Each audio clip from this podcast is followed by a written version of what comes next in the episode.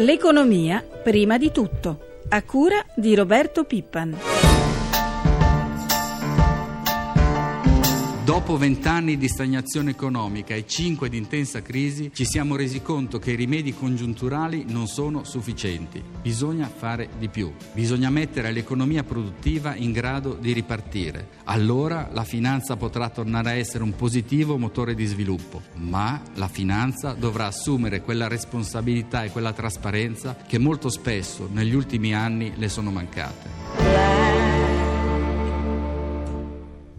Era Giuseppe Vegas, il presidente della Consob, l'autorità che vigila sulla borsa e i mercati. Ieri all'incontro annuale con gli investitori ha chiesto più poteri per ottenere più trasparenza per i consumatori, ma ha anche affermato basta con il rigore senza speranza. 7 e 41. Buongiorno da Vittorio Cota. Le parole di Vegas sono arrivate nel giorno nel quale l'Istat ha presentato le sue previsioni economiche sino al 2014, lanciando un nuovo serio allarme disoccupazione. E il presidente della BCE Draghi, parlando ieri a Roma, ha avvertito la mancanza di lavoro può portare a proteste distruttive. Buongiorno a Fabio Sdogati, ordinario di economia internazionale al Politecnico di Milano. Professore, oramai si moltiplicano le voci autorevoli, ricordiamo qualche giorno fa l'intervento del vicepresidente dell'Unione Europea Rehn, che invitano i governi a moderare il rigore per dare slancio alla crescita. E sappiamo che resta l'opposizione della Germania. Il premier Letta dalla Spagna chiede subito misure anticrisi senza aspettare le elezioni a Berlino. Come se ne può uscire da questa situazione? Ma innanzitutto fa piacere vedere che eh, molti dei responsabili di questa crisi, tra cui Olli Ren sicuramente, eh, stanno cominciando a, a, ragionare su quello che è successo e che sta succedendo. Uscire da questa crisi, ormai lo sappiamo, non si esce con le politiche monetarie, non si esce abbassando i tassi di interesse. L'abbiamo visto, lo stiamo vedendo e lo vedremo ancora. Se ne esce trasferendo i poteri di spesa dai governi nazionali ad una unità, entità, agenzia, ministero eh, europeo per l'appunto eh, incaricato delle spese. Se questo succedesse il mercato finanziario non attaccherebbe più un singolo governo, non avrebbe più il coraggio di attaccare la, eh, l'area euro e l'idea di Europa nel suo complesso e quindi l'economia potrebbe ripartire. In assenza di questo stimolo l'economia non ripartirà. Il nemico, insomma, sembra non più essere lo spread, abbiamo parlato per eh, tutto il 2012 dello spread, ma la crescita e il lavoro che mancano. Questo è sicuramente eh, vero, non c'è discussione, eh, abbiamo dovuto parlare di spread perché i governanti dell'area euro ci hanno abbandonato in mano al potere assoluto dei mercati e quindi è stato anche giusto parlarne, ma non si deve mai dimenticare che l'economia serve a produrre benessere e, e serve a produrre ricchezza. Questo è stato, è stato, un obiettivo abbandonato. Oggi parliamo di tassi di disoccupazione spaventosi in tutta Europa, parliamo di prospettive poco, poco incoraggianti. Credo che il primo ministro Letta stia eh, facendo un lavoro prezioso. Eh, io lo incoraggio, noi tutti credo lo incoraggiamo ad andare avanti nel cercare una soluzione a livello europeo piuttosto che politiche di recessione violenta a livello nazionale. Torniamo sui dati dell'Istat relativi alla disoccupazione. L'Istituto di Statistica da una parte indica nel 2014 l'inizio della ripresa, seppur molto timida, dall'altra gela le attese e calcola nel prossimo anno una disoccupazione record al 12,3%. Su questo tema sentiamo il segretario generale dell'UGL Centrella.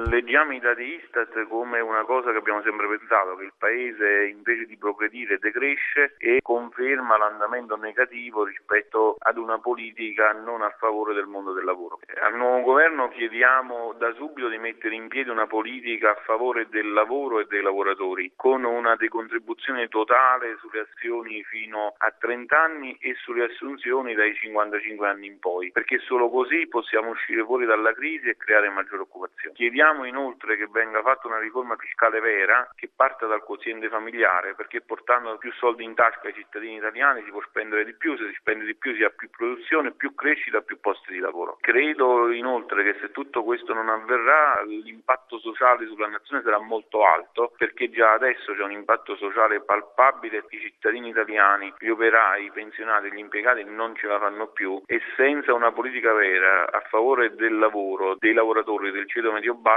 avremo momenti peggiori che poi nessuno potrà più controllare.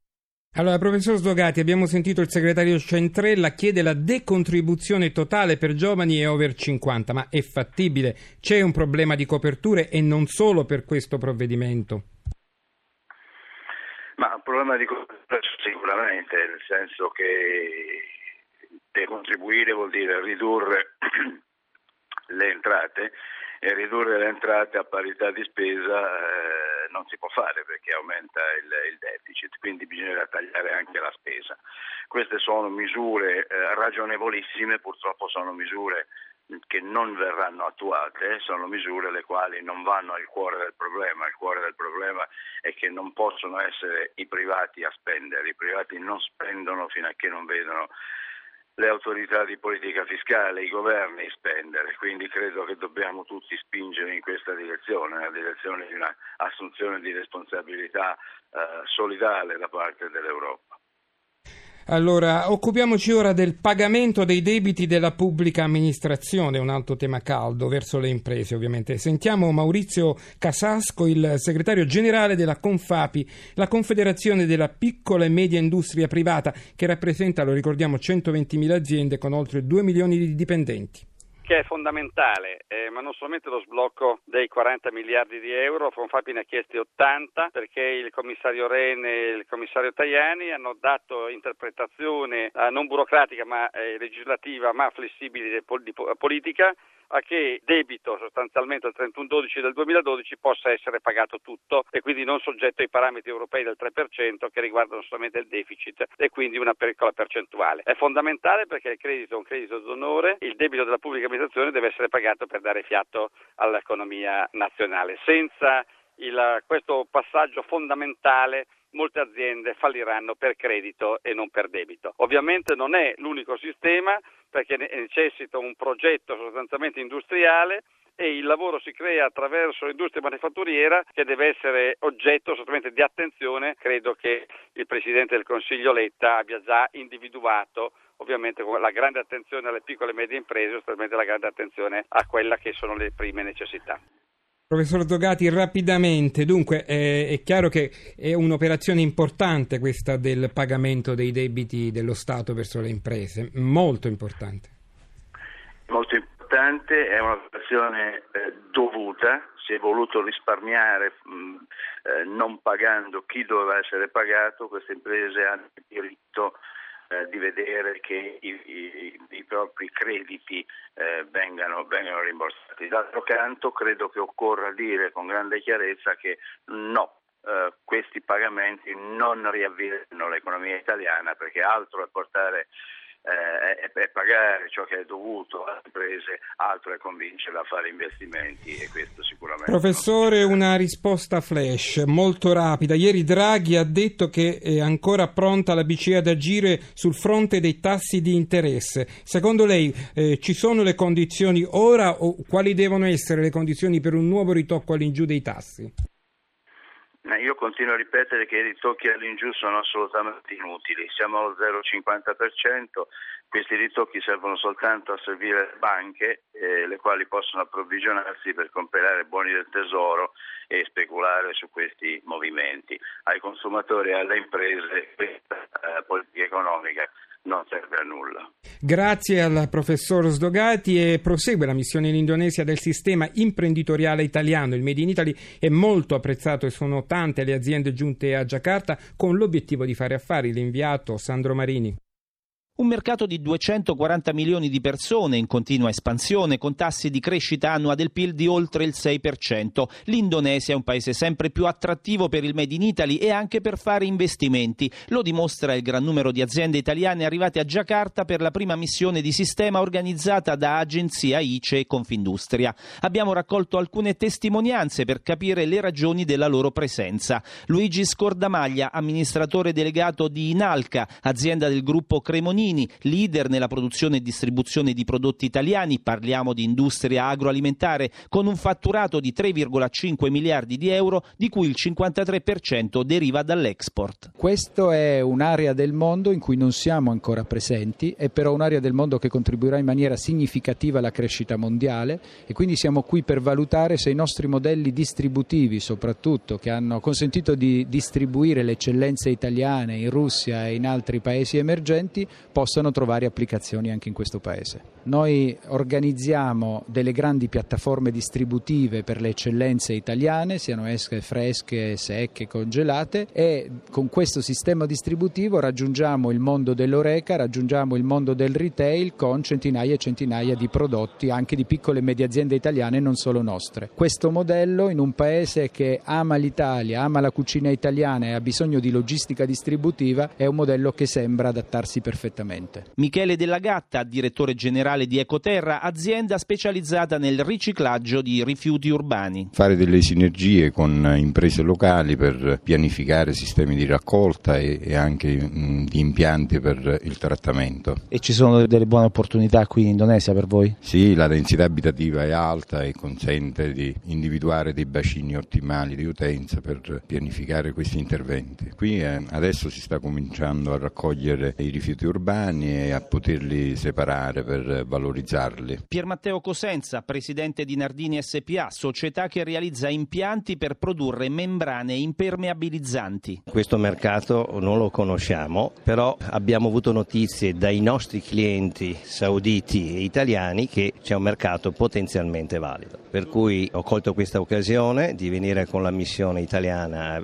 a verificare questa nazione e mi auguro che ci sia lo spazio per poter vendere qualche impianto anche qui. I presupposti ci sono, il numero delle persone è enorme, il numero delle abitazioni, delle infrastrutture, ospedali, aeroporti, eccetera, per cui tutto fa sì che il prodotto che viene prodotto con i nostri impianti sia utilizzato e magari porre una fabbrica, due o tre qui in questo paese e produrre localmente quello che in questo momento stanno importando da paesi qui limitrofi. Infine Nael Al-Suki, responsabile per l'estremo oriente della Safi, società che costruisce ascensori industriali e piattaforme autosollevanti. L'Europa non sta dando tanto risultato per eh, come fatturato e via dicendo, allora siamo sempre in cerca di espandersi e andare ovunque in giro per il mondo per poter portare a casa un po' di risultati, ovviamente per il bene dell'azienda e il bene del paese, ovviamente. Siamo qua per la prima volta, ma nel sud-est asiatico siamo presenti. Eh, noi siamo un'azienda nata nel 1960, presente in tutto il mondo, ma il mercato indonesiano per noi è un mercato nuovo. Siamo presenti abbastanza a Singapore, nel Medio Oriente, eh, tipo Dubai, Kuwait, Qatar, Arabia Saudita, Oman anche, ma il sud-est asiatico per la prima volta in Indonesia. E ci sono delle opportunità secondo lei? Ovviamente per eh, una prima visita così eh, forse non riusciamo a dare una risposta chiara chiara, però sicuramente è un mercato nuovo dove non ci sono altri concorrenti, dove la gente magari va istruita per poter dopo fare dei risultati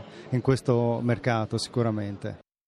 7.54 l'aggiornamento dai mercati finanziari, ci colleghiamo con la nostra redazione di Milano, con Paolo Gila. Buongiorno Gila, partiamo dalle borse asiatiche. Buongiorno da Milano, vanno bene i listini dell'estremo oriente con eh, Tokyo che chiude a più 3,38%, Hong Kong a metà seduta mette a segno un progresso dello 0,20% più piatta Shanghai. Ricordiamo l'andamento dei mercati nell'avvio di settimana. Beh, per quanto riguarda l'Europa c'è stata una seduta piuttosto debole, Milano ha ceduto lo 0,35%, Londra ieri era chiusa per festività del Bank Holiday, Parigi e Francoforte hanno ceduto intorno allo 0,10%, una seduta piatta anche per il Dow Jones in leggero calo dello 0,03% a New York, mentre il Nasdaq, il listino tecnologico, ha guadagnato lo 0,42%. Quali sono al momento le attese per l'apertura in Europa? Le previsioni di apertura in Europa vedono un avvio di contrattazione moderatamente positivo. Milano è vista più 0,20, più 0,30% le quotazioni dell'euro e del petrolio? Il petrolio si muove poco sopra i 96 dollari il barile, l'euro contro dollaro è scambiato a 1,30,75. Grazie a Paolo Gila e vi ricordiamo che per ulteriori approfondimenti finanziari la rubrica Questione di borsa in onda dopo il GR delle 10. Per porre domande agli esperti si può chiamare dalle 8.30 alle 9 al numero verde 800 555 941. La nostra rubrica rubrica economica termina qui. Grazie a Francesca Librandi per la copertina e l'assistenza al programma. La linea ritorna prima di tutto con Marco Sabene.